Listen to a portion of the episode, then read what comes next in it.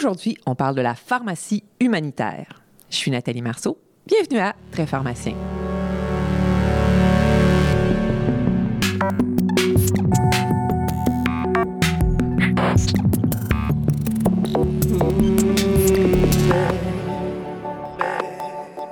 Bonjour à vous.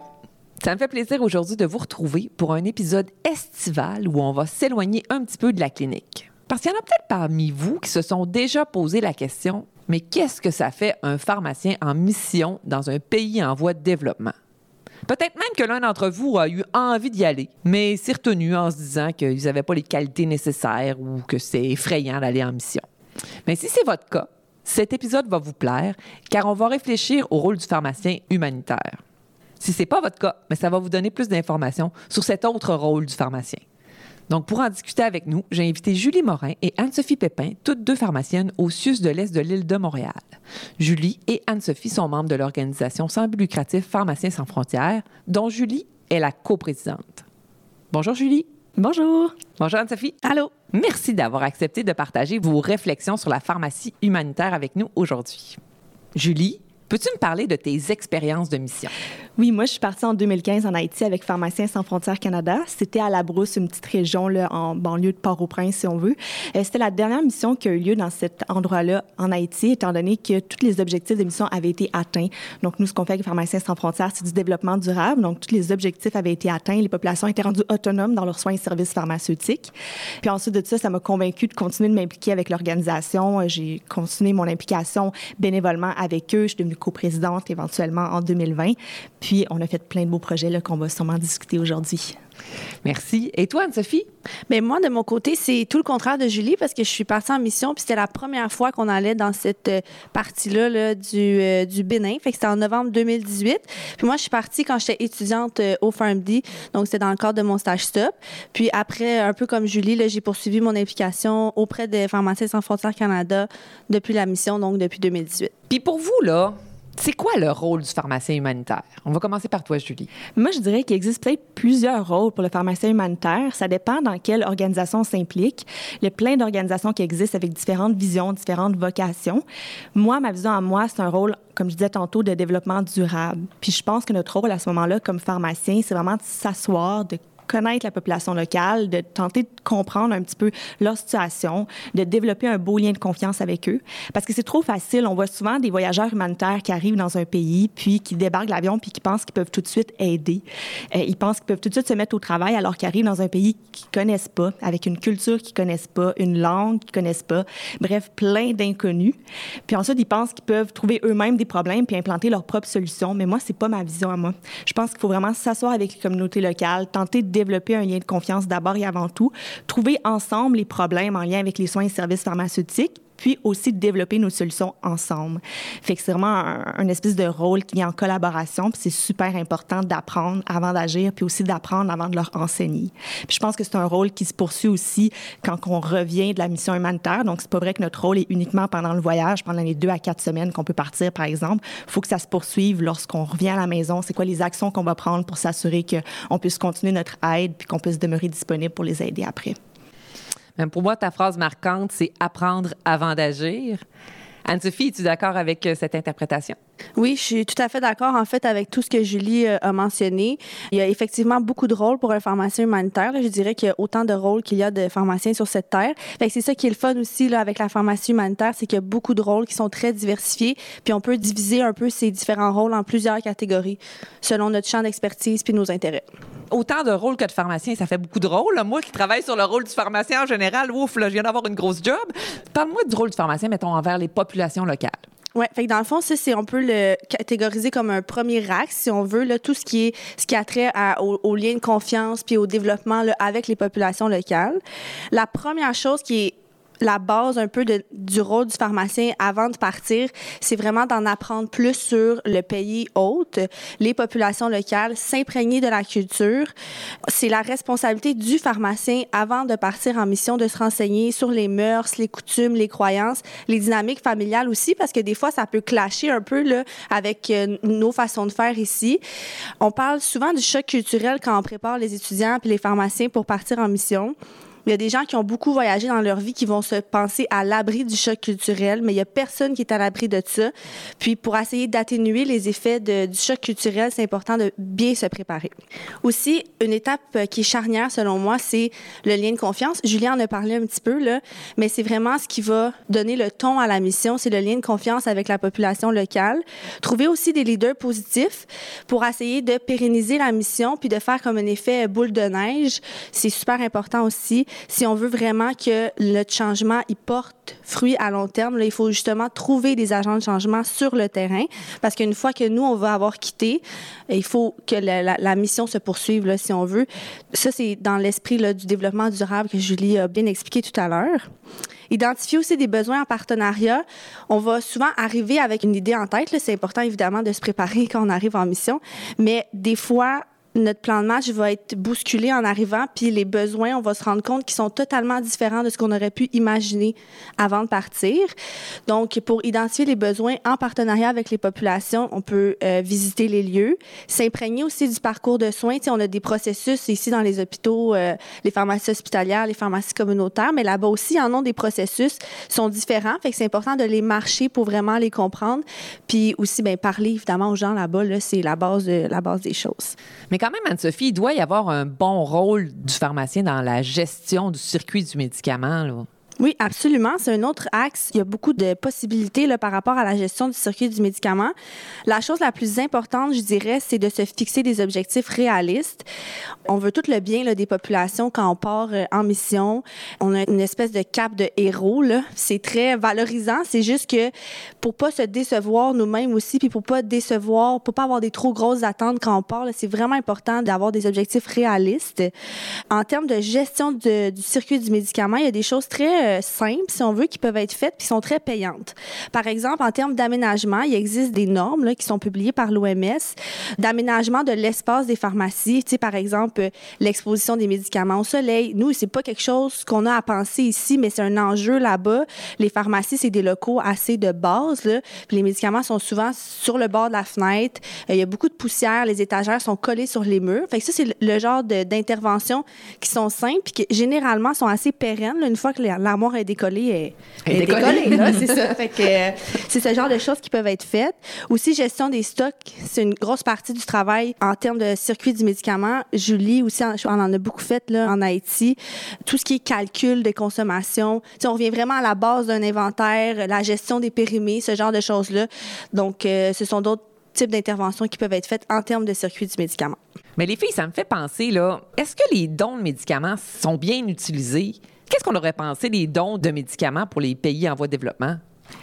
Malheureusement, je trouve que bien souvent, c'est mal utilisé. Juste, on a quelques exemples qui ont eu lieu dans le passé. Euh, le tsunami en Asie en 2004 ou encore là, le tremblement de terre en Haïti en 2010. Il y a eu des grosses quantités de dons de médicaments qui ont été envoyés par plein de pays. Des médicaments qui étaient souvent mal identifiés, qui étaient dans des langues qui étaient inconnues. Des médicaments qui étaient juste pas nécessaires. Euh, par exemple, des médicaments contre le rhume, la grippe, on n'a pas besoin de ça. Là, quand, on a eu un gros tsunami, c'est pas ces médicaments-là qu'on veut avoir. Euh, des médicaments qui avaient une date limite d'utilisation qui était très près. Donc, ça a coûté une fortune, puis beaucoup de temps, puis beaucoup d'énergie et de gens pour détruire ces médicaments-là dans ces situations-là. Fait que je pense que c'est des exemples qu'on voit que ça s'est peut-être mal passé, puis que c'était pas nécessairement nécessaire ou que ça a été mal organisé, mal coordonné. Sinon, ben c'est sûr que moi et Anne-Sophie, on, on travaille pour une organisation de développement durable. Donc, nous, notre position, c'est plus on, vient un peu à l'encontre des dons de médicaments. Nous, ce qu'on veut, c'est favoriser l'achat local des produits sur place. Donc, de trouver des solutions. Pourquoi il manque de médicaments là? Pourquoi il y a une rupture de médicaments là-bas? Comment faire pour que ça se produise pas puis qu'on puisse en, trouver des solutions sur place plutôt qu'être dépendant de dons de médicaments de l'international? Fait que s'il y a peut-être un don à faire, on aurait plus tendance à favoriser un don en argent qui permettrait aux communautés locales d'acheter des produits sur place de façon locale, encore une fois. Puis ça fait partie de nos rôles aussi comme pharmaciens quand on part en mission humanitaire de s'assurer que les médicaments essentiels du pays, on puisse se les procurer de façon locale puis qu'on soit jamais dépendant de dons de médicaments. Hmm. Quand même position intéressante. Donc, on retient prudence dans le don des médicaments. Puis peut-être toujours retenir aussi que ce qui est bon pour nous va être bon pour eux, puis ce qui est pas bon pour nous sera pas bon pour eux non plus. Tu sais, des fois, on entend des pharmaciens, euh, justement, tout récemment, là, pour la guerre en Ukraine, mais j'ai eu beaucoup de pharmaciens qui m'ont demandé est-ce que c'est possible de, vous envoyer des médicaments? On a des médicaments expirés ici à l'hôpital. Pensez-vous qu'on pourrait les envoyer en Ukraine? Non, la réponse c'est non. Fait qu'un médicament expiré ici va pas être bon pour nous, sera pas plus bon pour eux. Donc, il y a des, des règles, des normes qui existent sur les noms de médicaments, de les respecter. Hmm, c'est intéressant. Anne-Sophie, je te ramène au rôle du pharmacien parce Ouais. que euh, on a beaucoup d'auditeurs qui, qui les allument, c'est les soins pharmaceutiques. Mhm. Est-ce qu'il y a de la place pour les soins pharmaceutiques dans la pharmacie humanitaire? Il y a beaucoup de place pour la clinique. On a parlé des populations, c'est plus un rôle euh, de base, se préparer, la gestion du circuit du médicament, mais il y a beaucoup, beaucoup de missions qui se font plus en termes cliniques.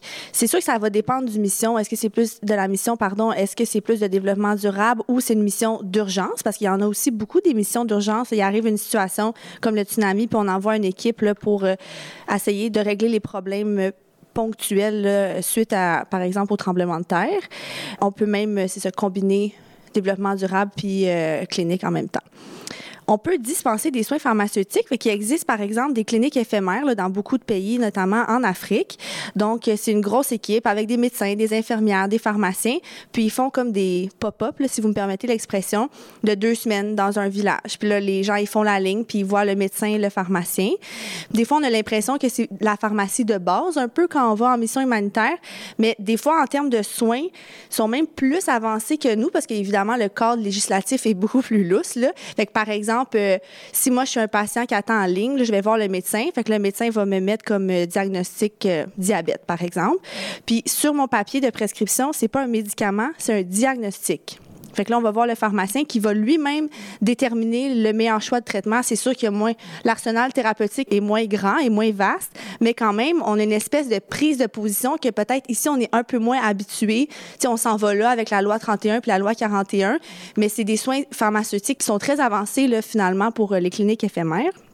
Sinon aussi, en termes d'enseignement, de formation, c'est quelque chose de très important pour plusieurs organismes humanitaires, toujours dans l'esprit de développement durable, puis de former le formateur. Ça pérennise aussi beaucoup nos interventions, puis ça peut être l'enseignement sur euh, des sujets cliniques, encore une fois, sur la gestion des stocks. Il y a beaucoup, beaucoup de possibilités en termes de formation.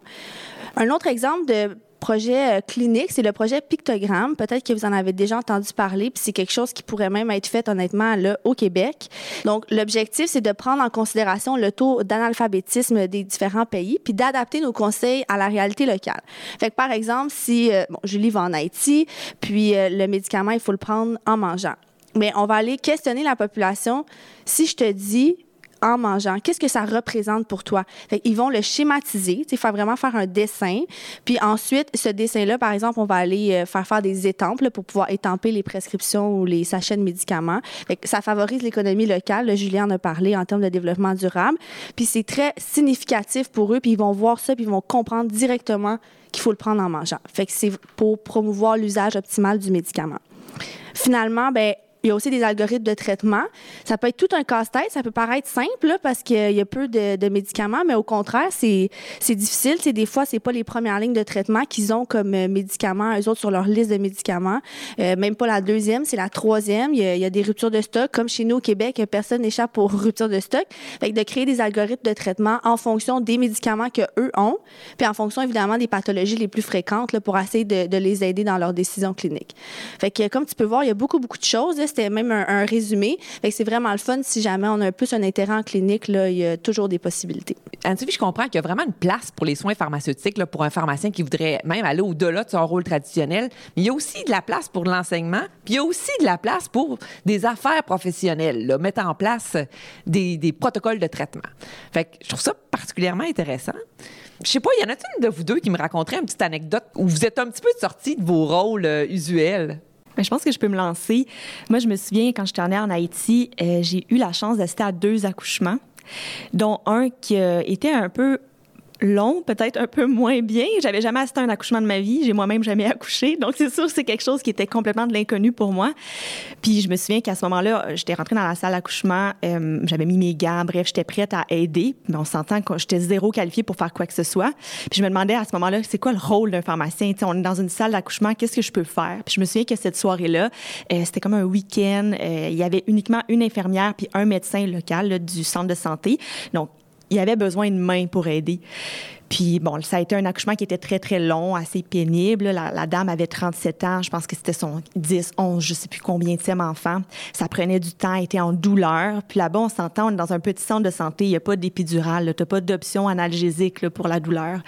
Puis c'est à ce moment-là, en soutenant la maman, que je me posais des questions dans ma tête. Je me dis, qu'est-ce que j'ai à faire comme rôle? Qu'est-ce qu'une pharmacienne fait en ce moment-là dans une salle d'accouchement? Une petite montée de stress, une petite montée d'adrénaline, puis je me disais, voyons, essaie de penser, je lis, tu n'as pas accès à up-to-date, tu n'as pas accès à, aucune référence, tu n'as même pas accès à ton téléphone puis Internet pour essayer de réaliser, bon, c'est quoi les médicaments qu'on a besoin en accouchement?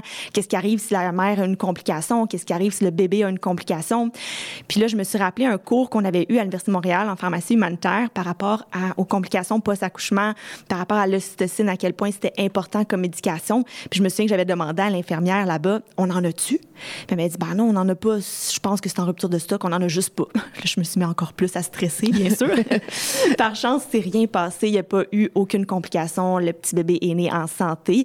Mais c'est là que je me suis posé la question, bon, comment qu'on peut s'assurer que l'ocytocine, qui est un médicament essentiel en accouchement, qu'on n'ait plus aucune situation dans ce pays-là, qu'on n'en ait plus, là? quand on a un accouchement au centre de santé qui était assez fréquent là-bas, qu'il y ait toujours ce médicament-là en cas de complications. Donc, on avait regardé ensemble avec l'équipe, bon, qu'est-ce qui fait qu'on en a pu? On, parlait de rupture de stock, mais pourtant, quand on est allé le lendemain, on a pu en trouver. Donc, probablement, c'était revenu, mais que personne n'avait pensé le mettre sur la liste de commandes.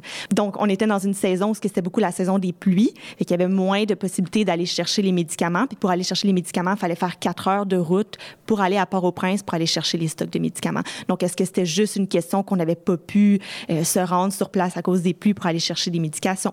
Puis on s'était aussi rendu compte que parfois, parfois, il manquait de fonds. Parfois, il manquait d'argent sur place pour pouvoir acheter les médicaments. Donc, il y avait beau avoir la plus belle liste d'épicerie, avoir pensé à tout ce qu'il fallait, mais il n'y avait pas les fonds pour pouvoir s'acheter. Donc, il devait faire des choix. On a regardé avec eux à ce moment-là, quand ça arrive, il faut faire des choix optimaux. Il faut vraiment s'assurer qu'on va vraiment obtenir les médicaments les plus essentiels en priorité, quitte à ne pas prendre certains médicaments en termes de coût. Fait que faire une espèce de liste d'épicerie qui est optimale. Donc, euh, c'est une situation qui m'est arrivée qui m'a apporté beaucoup.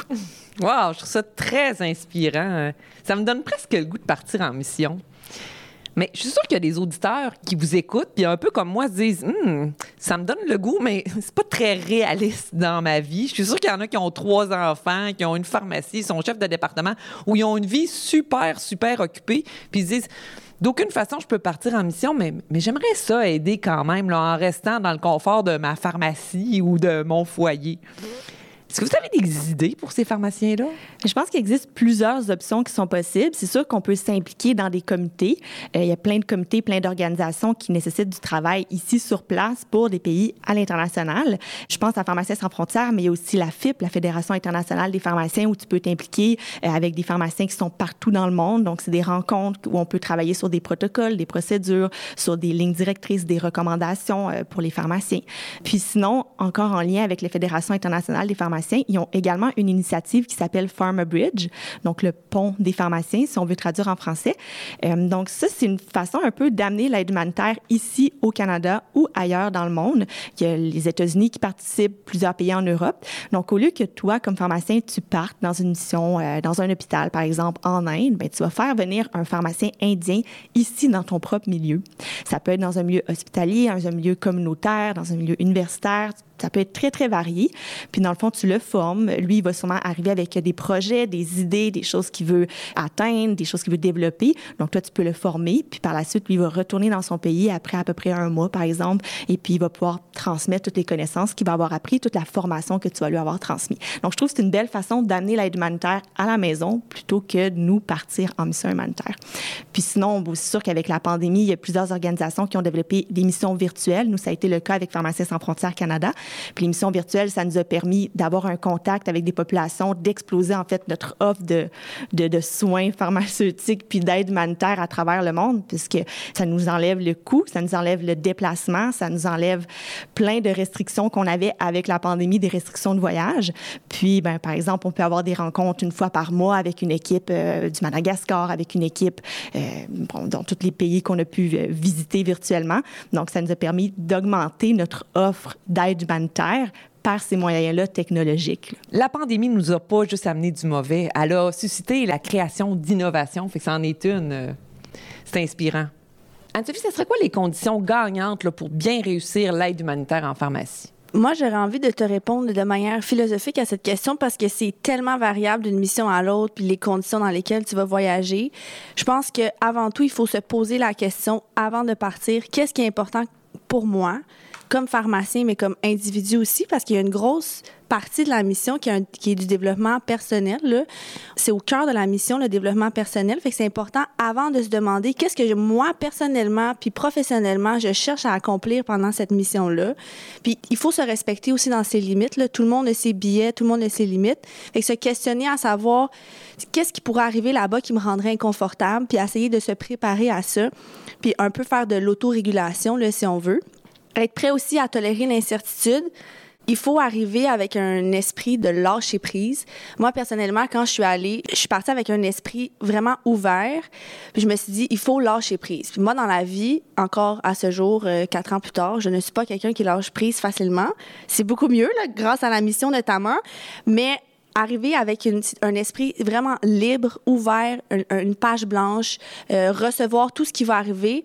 Puis j'ai profité à 100% de mes 30 jours passés au Bénin. Ça a été le plus beau mois de ma vie parce que j'ai réussi à changer ma, ma façon de penser. Là, vous me permettrez l'expression, mon mindset. Fait avant de partir, de se préparer à ça, c'est très important. Puis je pense que ça, c'est toutes des belles conditions qui vont faire en sorte que peu importe si c'est une mission d'urgence, de développement durable, euh, aller juste visiter les lieux, peu importe ça va être quoi le type de mission, tu vas avoir du plaisir. Puis c'est- c'est ça aussi qui est important, là, avoir du fun quand tu pars en mission. Julie, as-tu quelque chose à ajouter à ça? À avoir du fun quand tu pars en mission? Et c'est tellement complet, là. J'aurais juste envie peut-être d'ajouter, faire attention quand on part en mission, de pas faire partie des problèmes. Donc, des fois, on va identifier des problèmes sur place. Faut pas en faire partie. Il faut trouver les causes profondes de ces problèmes-là, puis vraiment tenter de les résoudre pour pas qu'elles se produisent après ça quand la prochaine équipe va arriver. Puis aussi de faire attention de pas prendre la place de personnes sur place, de pas prendre la place, le travail d'un local. Ça me fait penser, moi, quand j'étais jeune, comme j'avais 16, 17 ans, j'avais envie de partir en mission humanitaire. J'avais des amis qui partaient. Puis au secondaire, on avait des options de pouvoir partir en mission humanitaire, comme par exemple aller dans un orphelinat, s'occuper d'enfants, peinturer l'orphelinat. Puis je me dis, est-ce que j'avais envie de partir en mission parce que je voulais vraiment avoir un impact dans la vie de ces gens-là ou plus parce que j'avais envie de voyager? Puis je pense, pour être honnête, à cet âge-là, je réalisais pas encore l'impact que je pouvais avoir dans le monde. J'étais peut-être pas encore assez mature pour le réaliser. J'avais peut-être juste envie de voyager. Puis je trouve que c'est un petit parallèle aussi à apporter. Quand on fait une mission humanitaire, il faut s'assurer que ce qu'on va choisir comme mission humanitaire, c'est de trouver des problèmes puis de s'attaquer à la cause de ces problèmes-là, de pas être la troisième équipe qui s'en vient repeinturer une pharmacie, refaire la gestion des stocks. Fait que toujours se poser les questions. Qu'est-ce que je peux faire qui va vraiment avoir un impact? Puis chaque action que je fais pendant mon voyage, est-ce que je vais vraiment avoir un impact qui va se perdurer ou la prochaine équipe va devoir refaire le travail, refaire le travail, refaire le travail? Donc, toujours se poser des questions, euh, je dirais ça. Ça serait une bonne chose. Fait que, tu j'entends que ça vous a euh, transformé un peu sur le plan personnel. Je suis curieuse, est-ce que ça a eu des impacts sur le plan professionnel? Ma réponse va être un petit peu quétaine, mais c'est ça vient du plus profond de mon cœur. Là. Ça a changé ma vie de partir en mission humanitaire, ma vie personnelle puis ma vie professionnelle. Je pense que je suis une 100 fois meilleure pharmacienne parce que je suis partie en mission quand j'étais étudiante en plus. Fait que j'étais encore en train de me moudre.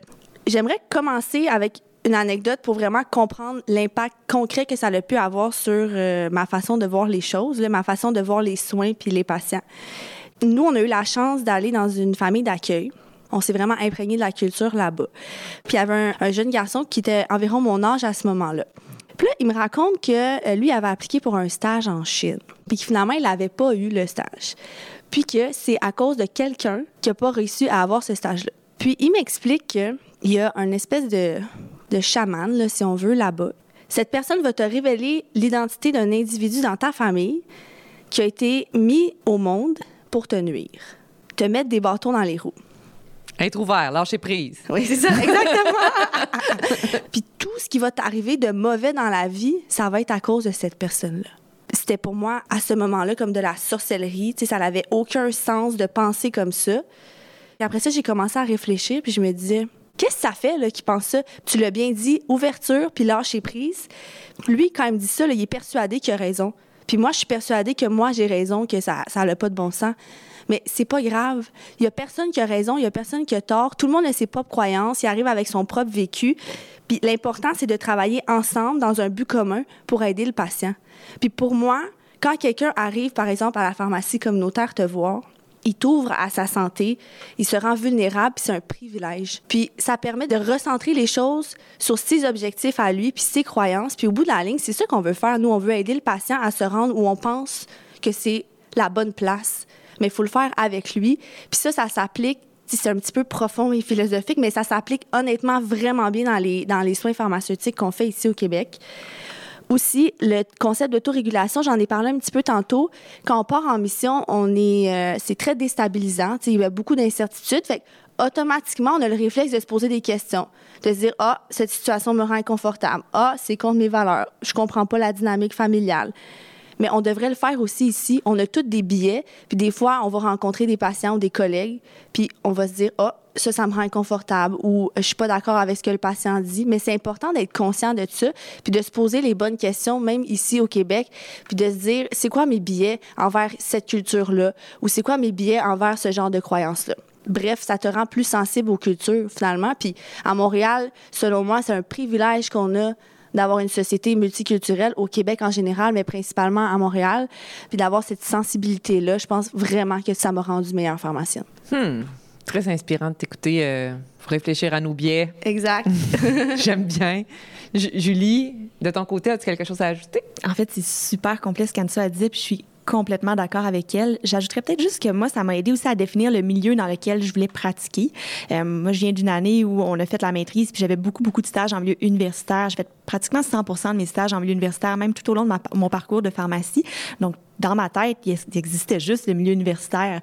Par contre, j'ai gradué dans une année où il y a eu la formation des CIUS. Donc, les postes étaient un peu plus en milieu communautaire. Donc, je suis allée travailler dans un milieu communautaire, dans le même milieu que je travaille encore aujourd'hui à l'hôpital Santa Cabrini.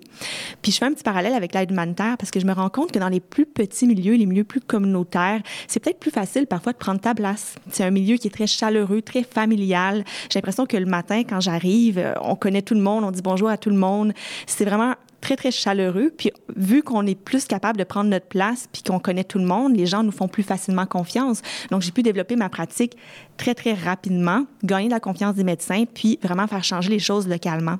Ça, je trouve ça super intéressant. Je trouve que c'est un lien avec la pharmacie humanitaire parce que souvent, quand on voyage, on est dans des plus petits milieux, on est dans un, lien très, très chaleureux avec les communautés locales, on développe ce lien-là. Puis au final, on travaille 40 heures semaine dans nos milieux. Il faut s'assurer d'avoir des milieux qui nous correspondent puis qu'on on se sent bien dans ces milieux-là. Puis je pense que Anne-Sophie, c'est un peu la même chose dans les CHSLD. Oui, oui, moi, c'est ce que j'aime le plus de travailler dans un milieu de vie. Je pense que vous comprendrez avec le fil du balado que j'aime ça être proche du monde. Puis le fait de travailler dans un CHSLD, d'être vraiment en contact étroit avec les résidents puis le personnel, c'est vraiment euh, quelque chose qui me plaît beaucoup. Hmm. Bien, à vous écouter, en tout cas, je comprends vraiment que ça apporte quelque chose sur le plan personnel, ça apporte des choses sur le plan professionnel. Là, j'entends qu'il y a peut-être un, deux, trois, quatre auditeurs qui disent Oui, oui, oui, oui, là, moi, je suis convaincu, là, je veux essayer. Ça serait quoi le conseil que vous lui donneriez pour l'aider dans sa prise de décision? Mais je dirais, je pense que tout le monde peut faire de l'aide humanitaire, ça c'est 100 certain. Il euh, faut juste se poser des bonnes questions avant. Je pense qu'Anne-Sophie, tu t'en, as beaucoup parlé tantôt, des questions un peu sur comme le développement personnel, qu'est-ce qu'on veut atteindre. Mais je pense aussi, il faut se demander, côté pharmacie, c'est quoi mes compétences? Dans quoi je suis le plus compétente? Qu'est-ce que je pourrais apporter à ces pays-là? Par exemple, euh, ça pourrait être, si je suis une pharmacienne de gestion, ben, peut-être plus aller vers des missions où la gestion est plus importante. Si je suis une pharmacienne de pédiatrie, il y a peut-être des missions qui sont plus à, à vocation pédiatrique avec une population pédiatrique donc, toujours se poser les questions où je serais le plus utile avec mes propres compétences? Puis aussi, c'est quoi les compétences qui me manquent? C'est quoi les expériences qui me manquent? Puis aller les chercher. Par exemple, moi, je le sais que la prochaine fois que je vais partir en mission humanitaire, je vais vouloir me mettre à jour sur la médecine tropicale. C'est quelque chose que j'ai pu faire depuis des années. Fait que c'est quelque chose que je vais vouloir aller chercher. Il existe des petits certificats, des cours qu'on peut aller chercher à travers le Québec pour pouvoir se mettre à jour. Donc, toujours essayer d'être le plus utile possible avec les meilleures connaissances possibles pour pouvoir être le plus utile possible à, à, l'international, bien sûr.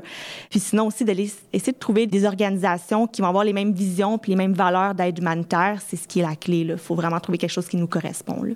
c'est quand que tu repars, Julie? je dirais dès qu'on peut, dès que c'est sécuritaire de partir, en fait, c'est sûr que nous, c'est ce qu'on veut. Euh, moi, c'est ce que j'aimerais aussi personnellement, mais tant que c'est pas sécuritaire, je pourrais pas repartir. Mais sinon, d'ici là, on a nos missions virtuelles, comme, euh, comme on expliquait tout à l'heure. Merci les filles pour ce balado enrichissant. Auriez-vous des choses, des éléments à ajouter? Mais moi, je dirais un seul mot, oser. Quand je suis partie en 2018, j'étais encore aux études euh, au PharmD, puis j'étais pas une grande voyageuse, j'avais jamais fait de grand voyage. Je m'ennuie vraiment rapidement de mon monde. Euh, partir un mois pour moi, c'était beaucoup. Puis il y avait comme une petite voix qui disait faut que tu le fasses, faut que tu le fasses, puis j'ai osé le faire. Ça a été la meilleure décision de ma vie. Puis quand t'oses une fois, après ça, t'oses mille fois. Fait autant des décisions personnelles que professionnelles, après ça, tu vas pouvoir sauter dans le vide puis oser. Fait que ça serait, moi, mon mot de la fin. Oser. Donc, oser, puis aussi, c'est gagnant-gagnant. C'est ce que j'entends. 100% Merci d'avoir accepté notre invitation à venir partager vos expériences aujourd'hui. Bien, merci à toi, c'est super apprécié. Merci. C'est déjà la fin d'un autre épisode. Chers auditeurs, je vous souhaite un excellent mois de juillet et j'espère que vous allez profiter du beau temps. Je vous retrouve au mois d'août où nous discuterons gériatrie avec Catherine Desforges du CUSM. C'est donc un rendez-vous. À bientôt.